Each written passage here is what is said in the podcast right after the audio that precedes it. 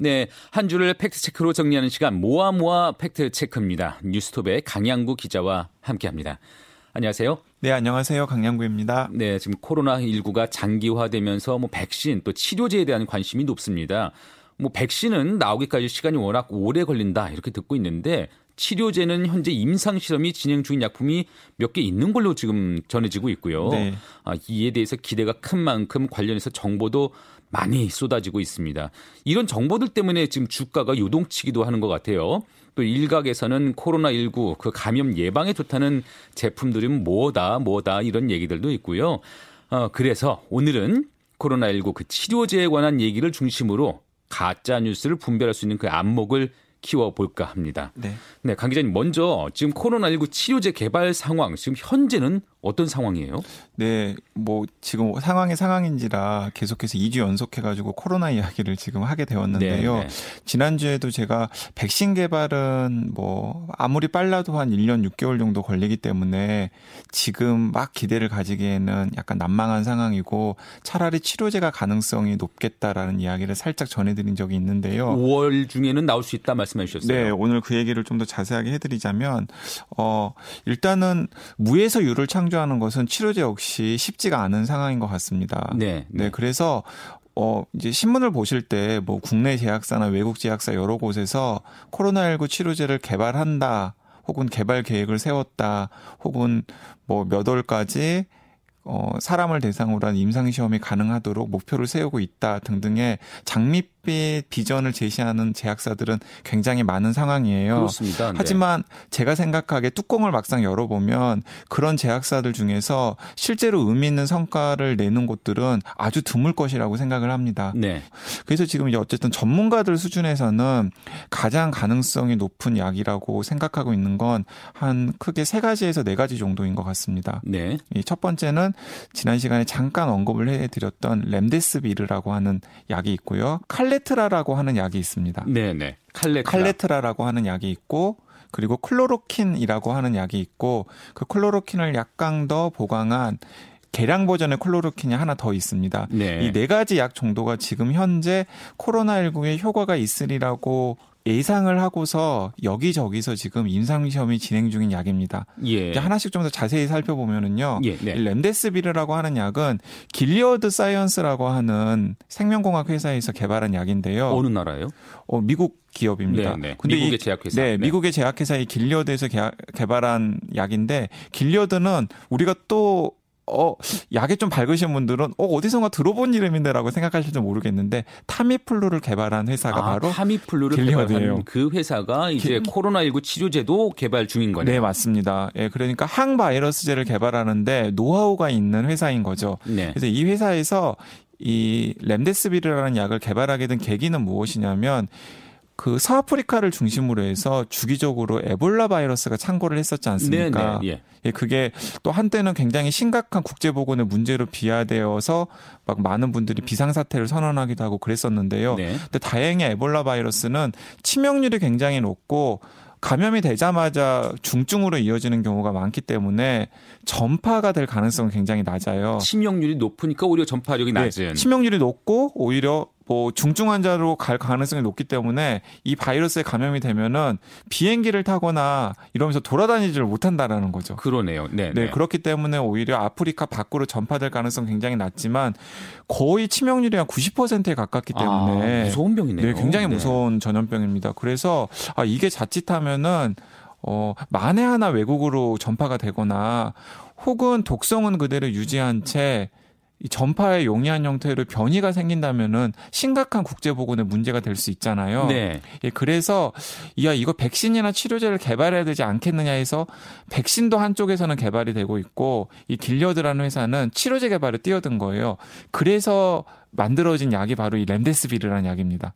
에볼라 치료제. 에볼라 치료 에볼라 치료제입니다. 에볼라 치료제인데 코로나 19에도 효과가 있다는 네, 건가요? 그렇죠. 그게 이제 신기한 일인데 이 에볼라 치료제를 개발이 된 다음에 동물 실험 거쳤고요. 네. 그러니까 큰 독성이 없다라는 사실을 개발 이제 확인이 된 다음에 일단 사람을 상대로 해서 첫 번째 임상 시험도 했고 두 번째 임상 시험도 한 상태에서 코로나 19 유행을 맞은 거예요. 네, 예. 그래서 그런데 이 렘데스비르를 개발한 길리어드에서 길리어드의 과학자들이 면밀히 따져 보니까 이 원리가 어 바이러스가 그 자신의 이 숙주 안에서 자기가 들어간 숙주 안에서 자신의 복제본을 만드는 걸 방해하는 역할을 하는 게 렌데스비르 약의 기전이거든요. 아, 네. 그러니까 어, 에볼라 바이러스 복제를 만들지 못하게끔 이 렌데스비르가 영향을 준다면 같은 RNA 바이러스인 코로나19 바이러스에도 효과가 있지 않을까? 라고 생각을 한 거죠. 그래서 이제 계속 확인을 하고 있는데 네, 확인을 하고 있습니다. 그래서 일단 첫 번째로 좀 긍정적인 신호가 나온 것은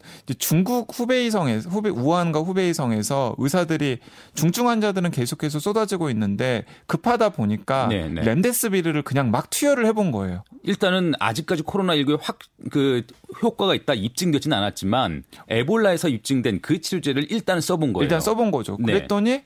효과가 있었던 효과가 겁니다. 있다. 네. 그리고 심지어는 이런 경우도 있었는데요. 중국의 한 제약회사에서 환자들이 계속 많이 발생하는데 길리어드에서 공급받는 렘데스비르의 양은 제한적이잖아요. 네. 근데 이 약은 화학약이기 때문에 복제가 용이하거든요. 아. 그래서 아예 그냥 복제약을 만들어 버린 거예요. 예, 예. 그래서 복제약을 만들어 가지고 그 렘데스비르 렘데스비르 이제 원래 오리지널 약이랑 그리고 복제약을 가지고 중국의 코로나19 환자들한테 썼더니 상당히 효과가 있다라는 사실을 의사들이 확인을 한 겁니다. 복제한 약도 그 동일한 효과가 있다. 동일한 효과가 있 는 거죠. 네. 그러니까 길리어드 입장에서는 이제 중국에서 자꾸 들어오는 그 렘데스비르와 렌데스비르 복제약의 이 본의 아닌 임상시험 결과를 보고서 예, 예. 야 이거 코로나19에 듣는 대박약을 우리가 또 다시 한번 만들 수 있겠다라고 생각을 한 겁니다. 속도를 더 내겠네요. 네, 그래서 우리나라 또 일본, 미국, 중국 같은 또 이탈리아, 뭐 프랑스, 스페인 같은 전 세계적으로 지금 코로나19 중증 환자들이 계속해서 발생하고 있는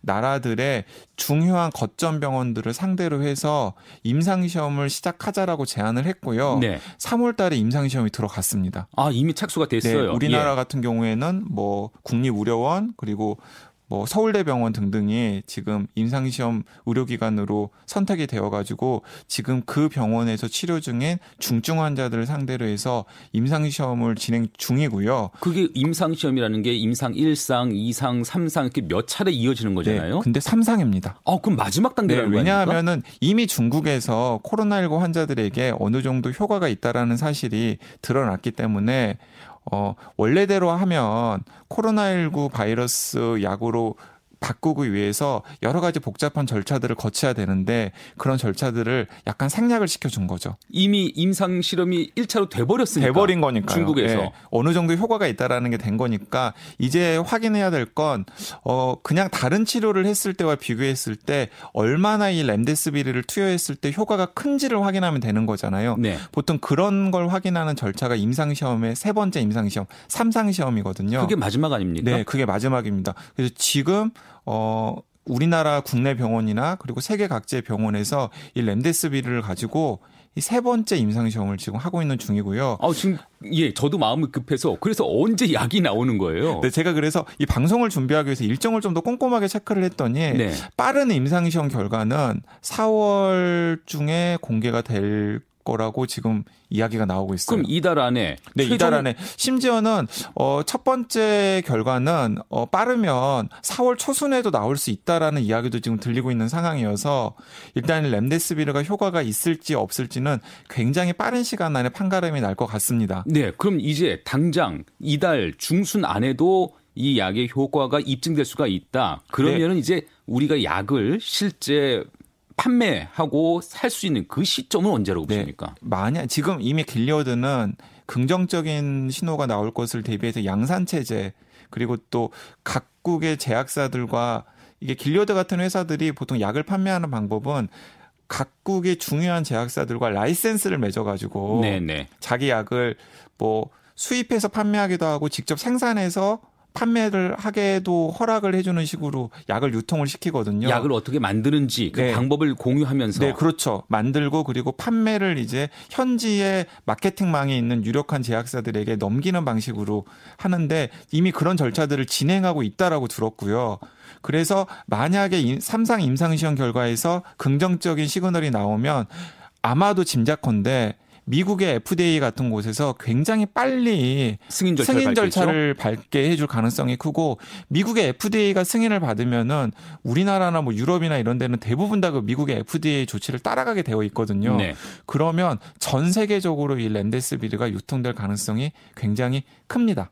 그럼 이달 안에도 빠르면 이달 안이나 혹은 5월 달에 렌데스비르가 예. 환자들에게 정식으로 승인된 약으로서 투여될 가능성이 있는 거죠. 아. 자, 그러면은 아마도 이 코로나19 유행 때문에 우리나라를 포함해서 전 세계가 지금 굉장히 큰 고통을 겪고 있는데 네. 아마 큰 분기점이 될 가능성이 클 것 같습니다. 왜냐하면 약이 있는 것과 약이 없는 건 또 굉장히 큰 차이잖아요. 심리적으로 느껴지는 게 다르죠. 네, 만약에 다르죠. 걸리더라도 난 나을, 나을 수 있다 이런 안정감이 들거든요. 네, 그리고 뭐 구체적으로도 좀 따져보면은 지금 이탈리아나 뭐 스페인 그리고 미국과 같은 일이 생기는 게 중증 환자들을 효과적으로 대응할 수 있는 수단이 굉장히 제한적이기 때문에 네. 그렇게 되는 것인데 일단 렘데스비르 같은 치료약이 있어서 중증 환자들을 빨리 바이러스를 제압할 수 있다면은 이 의료 부하에 걸리는 것들도 훨씬 그럼요. 더 적어질 수 있잖아요. 네, 예. 그래서 지금 굉장히 기대감이 큰 상황입니다. 근데 반면에 네. 아까 그 렘데스빌이랑 같이 언급했던 예를 들어서 칼레트라는 에이즈 치료제고요. 네. 그리고 클로로킨 같은 경우는 말라리아 치료약인데 원래는 다른 목적이 있었던 원래 다른 목적으로 개발된 약들이고 그 칼레트라나 혹은 클로로킨 같은 경우는 에이즈 환자나 말라리아 환자들에게 쓰였던 약들입니다. 아주 네. 오랫동안. 그런데 이 약들 같은 경우에는 현재 지금 부분적으로 이미 임상시험 결과들이 나오고 있어요. 네, 이것도. 네, 네. 그런데 그 성과가 그렇게 좋지 않습니다. 아, 네. 칼레트라 같은 경우는 그 효과가 굉장히 제한적이라는 임상시험 결과가 부분적으로 이미 나와 있는 상태고요. 네. 지금 다른 임상시험은 그걸 확인하는 정도의 역할을 하게 될 것 같고, 예, 예. 클로로킨 같은 경우에는 효과가 있는 경우도 있고 효과가 없는 경우도 있는데, 아, 이게 코로나19 치료약이다라고 자신에게 선언할 정도의 효과는 아닌 것 같아요. 아, 그럼 어쨌든 요약하면 그 몇 가지 약이 개발되고는 있지만은 렘데스비르라고 하는 그 약이 가장 기대를 모으고 있는 약. 네. 근데 만약에 이게 시판되더라도 지금 이게 바이러스 변종에 대한 우려도 있고요. 또 시판된 이후에 또 다른 부작용이 일어나지 않을까 그런 음. 염려도 없지 않아 있을 것 같아요. 근데 타미플루 같은 경우에는 어, 변종 인플루엔자 바이러스들이 계속해서 나오지만은 인플루엔자 바이러스의 공통적인 취약점을 공격하기 때문에 아 변종이 나와도 네, 계속해서 듣는 거거든요. 네. 근데 이 렘데스비르도 마찬가지일 것 같습니다. 아. 왜냐하면 어 에볼라 바이러스에도 들었고 코로나19 바이러스에도 들었던 거와 마찬가지로 혹시 코로나19 바이러스의 변종이 나온다고 하더라도 코로나 바이러스 자체 RNA 바이러스 자체의 약점을 공략하는 약이기 때문에 만약에 코로나19 바이러스의 효과가 있었다면 다른 변종에도 효과가 있어서 이제 어, 인플루엔자 바이러스에 대한 치료약하면 우리가 딱 타미플루를 생각하듯이 네. 코로나 바이러스에 대한 치료약하면은 렘데스비르라고 할 정도로 어, 되지 않을까라는 생각이 들고요. 그래서 지금 많은 전문가들이나 혹은 현장에서 환자를 진료하는 의사들이 조마조마한 마음으로 임상시험 결과를 기다리고 있는 상황입니다. 아, 예. 근데 이제 이게 그러면은 또 아마도 치료약이나 혹은 치료약을 개발하겠다라는 선언 때문에 이 방송을 들으신 애청자분들 중에서도 국내나 혹은 외국의 제약회사에 투자를 하신 분들 많으실 거예요. 지금 주식시장 난리거든요. 네, 그렇죠. 특히 이제 바이오 주식을 중심으로 해서 들썩들썩 걸, 거리고 있는데 네. 만약에 이 렌데스비르가 코로나19 바이러스에 굉장히 효과가 있다라고 임상시험 결과가 나오면 대박 터트린 거죠. 길리어드 입장에서는 대박이지만 네. 지금 치료약을 개발하고 있는 제약회사들 입장에서는 굉장히 큰 악재예요. 아 거기서 다 맞아요. 예. 왜냐하면 예. 지금 렘데스비르 같은 경우는 길리어델 렘데스비르 같은 경우는 임상시험 3상이 진행 중이고 네네. 네. 거기서 효과가 있다 그러면 빠르면 이달 말이나 다음 달에 환자들에게 투여가 될 수 있는 투약이 될 수 있는 상황이거든요. 네. 그렇게 되면은 이제야 막 걸음마를 땐 후발 주자들이 아무리 개발을 해봐도 이미 렘데스비르라고 하는 좋은 치료약이 있는 상황이라면은 그 선점 효과를 선점 효과를 공유할 수가 없죠. 네, 길리아드가 다 가져갈 가능성이 있죠. 그래서 좀 주의를 기울이셔야 됩니다. 주식 하시는 분들은 또 이 점을 한번 귀담아 들으셔야 예, 귀다, 되겠네요. 예, 귀담아 들을 필요가 있습니다. 지금 예. 뭐 국내 제약사나 국외 제약사들 중에서 치료약 개발한다 그래가지고 최근에 주가가 굉장히 오른 기업들이 기업들 많이 많은데요. 있는데 네. 그 기업들이 굉장히 큰 리스크를 지금 안고 있다라는 사실을 기억을 하셔야 될 것 같고요. 예, 예. 이제 길리어드의 호재가 그런 기업들에게는 굉장히 악재가, 악재가 될 수도 있다라는 것. 예. 기억하셔야 되리라고 생각합니다. 알겠습니다. 코로나 19 그 치료제 또 그것으로 인한 주식 시장의 그 전망까지 한번 짚어봤는데요. 어, 또 약뿐만 아니라 코로나19를 예방할 수 있는 이런 식품들이 있다, 좋은 약품도 약재가 있다 이런 얘기들도 있거든요. 네. 이 부분도 정리를 한번 좀 해주세요. 어, 일단은 그냥 제가 그냥 단칼에 그냥 한마디로 정리를 하자면은 네. 없습니다. 없습니까? 네, 네. 코로나19를 예방할 수 있는 식품도 없고 코로나19를 예방할 수 있는 의약품도 없습니다. 그러니까 코로나19를 예방할 수 있는 식품, 의약품 혹은 의료 보조와 관련된 어떤 것들을 홍보하는 기업이나 그곳으로 무엇인가를 해보려고 하는 광고 같은 걸 보시면 보면은 아 저건 다 가짜 뉴스고 가짜 광고다라고 생각하시면 됩니다. 아니 일부에서는 뭐 홍삼을 내세우기도 하고 오메가 3가 좋다 이런 얘기도 있고 한데요. 전혀 전혀 근거가 없 근거가 없습니다. 단 그런데 이런 효과는 있겠죠. 어떤 효과가 있냐면 네. 예를 들어서 평소에 자신이 홍삼을 드셨는데 네, 네. 홍삼을 먹으면 다른 건강보조식품을 먹었을 때와 비교했을 때 몸의 컨디션이 좀 나아졌다라고 생각하시는 경우가 있을 수 있잖아요. 나랑 잘 맞더라. 나랑 잘 맞더라 그런 네. 거죠. 그런 경우에는 그냥 홍삼 드시면 되는 거죠. 예, 그냥 그건 예. 코로나19 바이러스를 예방하는 효과가 아니라 일상적인 건강을 챙기는 효과는 있는 겁니다. 그러면은 이제 만에 하나 코로나19 바이러스가 자신의 몸속으로 들어와서 감염이 된다고 하더라도 코로나19 바이러스를 이겨낼 수 있는 힘이 평소에 몸이 건강하다 그러면은 더 나아질 가능성은 있지만은 그거 자체가 무슨 코로나19 바이러스를 예방하거나 혹은 코로나19 바이러스를 확실하게 이겨내는 보증 수표가 된다라고 생각하는 건 가짜 뉴스고 이제 오산이라는 겁니다. 예방과 치료 효과는 전혀 아니고 네. 다만 일반적인 면역 기능, 면역력을 높이는데 일조할 수 있다면 일조할 수 있겠다. 다른 코로나 19와는 직접적인 관련은 없다. 네, 이렇게 마, 맞습니다. 예를 들어 중국에서 하도 궁하다 보니까 네. 중국은 이제 양의학과 우리나라로 따지면 한의학이 이제 적절하게 섞여 있는 중의학 체계로 운영이 되고 있지 않습니까? 네. 그래서 중국에서는 환자들의 이 면역 체계가 굉장히 엉망이 된다 싶으면은 우리나라로 따지면은 한약 같은 것들을 먹여 보기도 하고요. 한약 성분에서 유리한 약 같은 것들을 복용시키기도 하고 또 메가도스 비타민이라 그래서 굉장히 고용량의 다량의 비타민을 주사 형태로 이렇게 투여를 하기도 합니다. 근데 네. 그런 것들이 다 코로나19 바이러스를 예방하거나 혹은 치료하는데 도움이 되리라고 믿어서가 아니라 뭔가 이제 이분 이 취약해져 있는 이분의 건강 상태를 조금이라도 도움이 되도록 뭔가 도와주면 이분 스스로가 바이러스를 잘 이겨낼 수도 있지 않을까라는 가능성 때문에 그런 일들을 하는 거거든요. 궁하니까 뭐라도 해봤던 뭐라도 거네요. 해보는 거죠. 그러니까 네. 그분의 건강이 하도 이제 취약해진 상태니까 건강에 도움이 된다라고 생각하는 여러 가지 것들을 이제 해보는 거지. 그것 자체가 무슨 치료날 코로나19 바이러스의 치료제나 혹은 예방은 절대 아니다라는 거 다시 한번 강조를 드리고 싶습니다. 치료법 관련해서 한 가지만 더 궁금한 게 있는데요. 완치자의 혈장을 이용해서 치료한다 이런 뉴스도 있었어요. 네, 이틀 전에 그 며칠 전에 죄송합니다.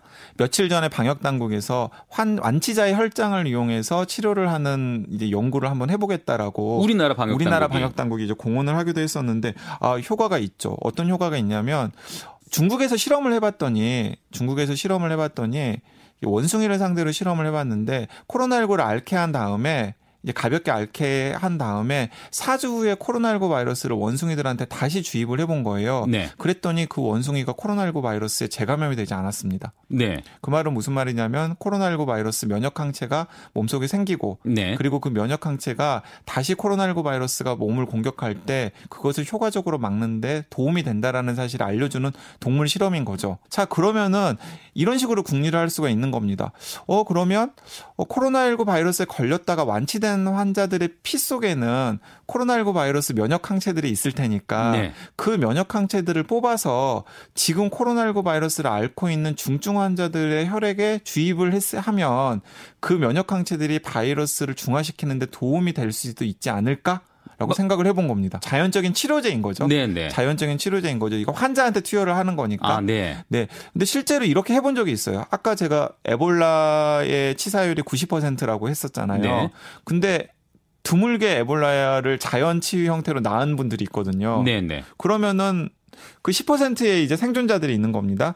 그런데 에볼라 바이러스에 감염이 되어가지고 사경을 헤매고 있는 환자가 있다면 무엇라도 해봐야 될 것 아니에요? 그렇죠. 어차피 죽을 가능성이 높다면. 자, 그러면은 이제 무엇을 했었냐면 의사들이 에볼라 바이러스에 걸렸다가 완치된 환자들의 혈액을 뽑아가지고 네. 그 혈액을 이 지금 고생하고 있는 환자들의 몸속에 주입을 해본 겁니다. 네. 그랬더니 효과가 있, 는 사례가 있었던 거예요. 아. 자, 이제 그런 데서 이제 가져와가지고 중국에서도 사경을 헤매는 코로나19 중증 환자들에게 완치자의 혈장 성분을 주입을 해봤더니 네. 치료에 도움이 된다라는 연구가 있었습니다. 네. 사례가 있었어요. 그래서 우리나라 방역 당국도 어, 좀 적극적으로 완치자의 혈액을 뽑아서 혈장에서 면역 항체 성분을 추출을 해가지고 그 혈장을 중증 환자들의 몸속에 주입하는 치료를 적극적으로 해보겠다라고 네. 이제 밝힌 상태고 어 우리나라의 이제 그 거대 제약사들 중에서 몇몇 곳들은 예를 들어서 뭐 셀트리온이나 이런 곳들 같은 경우는 이제 무엇을 해보려고 하냐면 그걸 치료학이나 연결을 시켜보려고 지금 궁리를 하고 있습니다. 네. 그러니까 완치된 환자들의 혈액을 일단 입수를 한 다음에 그 혈액 안에 코로나19 바이러스의 면역 항체를 찾아서 그 면역 항체를 이용해서 치료약을 한번 만들어 보겠다라고 이제 공언을 하고 지금 연구를 진행 중인 것으로 알고 있습니다. 어, 근데 지금 말씀하신 것들이 완치자의 혈장을 이용해서 치료한다. 사실 그게 말씀하신 것처럼 항체를 이용하는 거잖아요. 네, 네. 근데 궁금한 거는 지금 완치가 돼서 항체가 생긴다고 이렇게 알려졌고 그 항체를 다른 환자의 치료법에도 이용하는데 항체가 생겼다고 여겨졌던 그 환자들 다시 발병하는 사례가 좀 드물지만 일어나고 있어요. 네, 계속해서 지금 완치되어서 퇴원을 했던 환자들이 다시 증상이 나타나 가지고 검사를 해 봤더니 양성 판정을 받는 재감염 사례가 나오고 있어서 이건 왜 그래요? 시민들도 혼란스럽고 막 걱정을 하실 것 같은데 일단은 의사들은 또 전문가들은 이런 식으로 판정을 하고 있는 것 같습니다. 어, 검사에서는 음성이 나왔다고 하더라도 사실은 완치된 게 아닌 환자들이 있습니다. 네. 그러니까 몸속에 미량의 바이러스가 남아 있는데 그 워낙에 미량이기 때문에 검사를 했을 때는 그 검사 키트가 그 미량의 바이러스를 포착하지 못한 거예요. 네. 그래서 네. 음성이 나왔습니다. 근데 퇴원을 한 다음에 면역 체계가 굉장히 좀 부실해져 있는 상태일 것 아니에요. 네. 그러, 그런데 이제 그런 분들 같은 경우에는 뭐 노약자들이나 뭐 면역 체계가 좀 부실해진 환자들 같은 경우에는 몸속에 남아 있는 미량의 바이러스를 아예 그냥 제압을 하는 게 아니라 다시 그게 증식을 해 가지고 아. 다시 재활성화가 되어서 증상이 나타 나고 그래서 검사를 해 보면 양성이 나온 케이스가 아닐까라고 생각을 하는 겁니다. 아, 그러네요. 그러니까 그런... 그분들 같은 경우에는 몸에 면역 항체가 제대로 생기기 전에 이제 퇴원을 해서 했다가 다시 몸 속에 있는 바이러스가 재활성화가 되어 가지고 환자가 된 케이스인 거죠. 그러네요.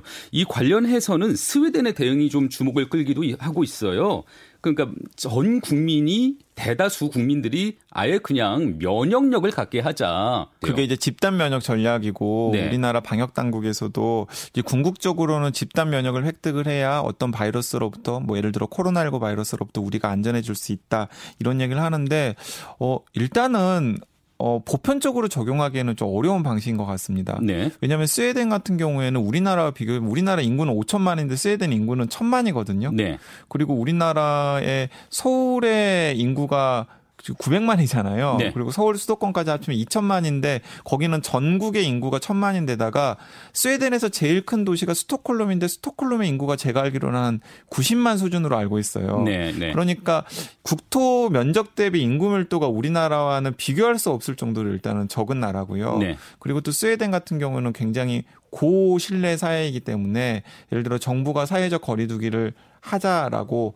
국민들에게 권유를 하면은 굉장히 많은 시민들이 그 정부의 권유에 동참을 하는 네. 그런 사회적인 문화 같은 것도 우리나라나 혹은 다른 나라들 우리나라도 잘하고 있기는 합니다만은 다른 나라들과는 좀 차이가 나는 지점인 것 같고 결정적으로 스웨덴은 이럴 수밖에 없는 그 나라 시스템의 한계도 있는 것 같습니다. 스웨덴 같은 경우에는 어 1인 가구가 거의 절반을 넘는 것으로 알고 있거든요. 아, 네. 네. 그래서 우리나라나 중국이 중국처럼 가족 간 전파 사례가 굉장히 드물 그럴 수밖에 첫 없네요. 번째는 네. 그리고 또 다른 하나는 거의 대부분의 가정이 맞벌이 부부예요. 네. 그래서 휴교 같은 걸 할 수가 없습니다. 아. 휴교를 하면은 거기서부터 연쇄적으로 사회가 딱 이제 멈추는 효과가 생길 수밖에 없는 거예요. 예, 그보다 더한 혼란이. 네. 그래서 이런 여러 가지 것들을 염두에 뒀을 때 어, 스웨덴에서 지금 실험 실험하고 있는 집 집단 면역의 실험이 다른 나라에서 가능할지 약간 미지수인데 스웨덴도 분위기가 좀 바뀌고 있더라고요. 네. 저는 스웨덴의 집단 면역 실험이 좀 가능했으면 좋겠다는 생각이 드는데 스웨덴에서도 계속해서 사망자들이 늘고 있어요. 야, 이렇게 놔둬서는 안 되겠다. 네, 그래서 스키장 폐쇄했고요. 네. 그리고 고령 인구들 같은 경우에는 가능하면 집에 계셔라라고 격리 조치를 사실상 지침으로 내렸고요. 그러니까 일종의 지금 우리나라에서 하고 있는 강력한 사회적 거리두기를 자발성에 맡기는 것이 아니라 국가가 나서 가지고 강제해야 되는 상황으로 지금 바뀌고 있는 것 같거든요. 그러네요. 그러니까 그런 점에서 보면 바뀌는. 스웨덴도 좀 분위기가 바뀌고 있습니다. 알겠습니다. 지금까지 코로나 19로 시시각각 변하는 세계 상황 그리고 앞서서 코로나19 그 치료법은 치료제는 언제 나오는 지 그 부분까지 짚어봤습니다. 네, 지금까지 뉴스톱의 강양구 기자였습니다. 감사합니다. 네, 감사합니다. 네, 김정은의 주말 뉴스쇼. 어, 잠시 후 3부에서는 국제 소식 이모저모 짚어보는 세계는 하나. 그리고 한 주간 뜨거운 화제가 됐던 김현정인 뉴스쇼 인터뷰들 다시 들어보는 시간을 갖겠습니다. 잠시 후에 뵙죠.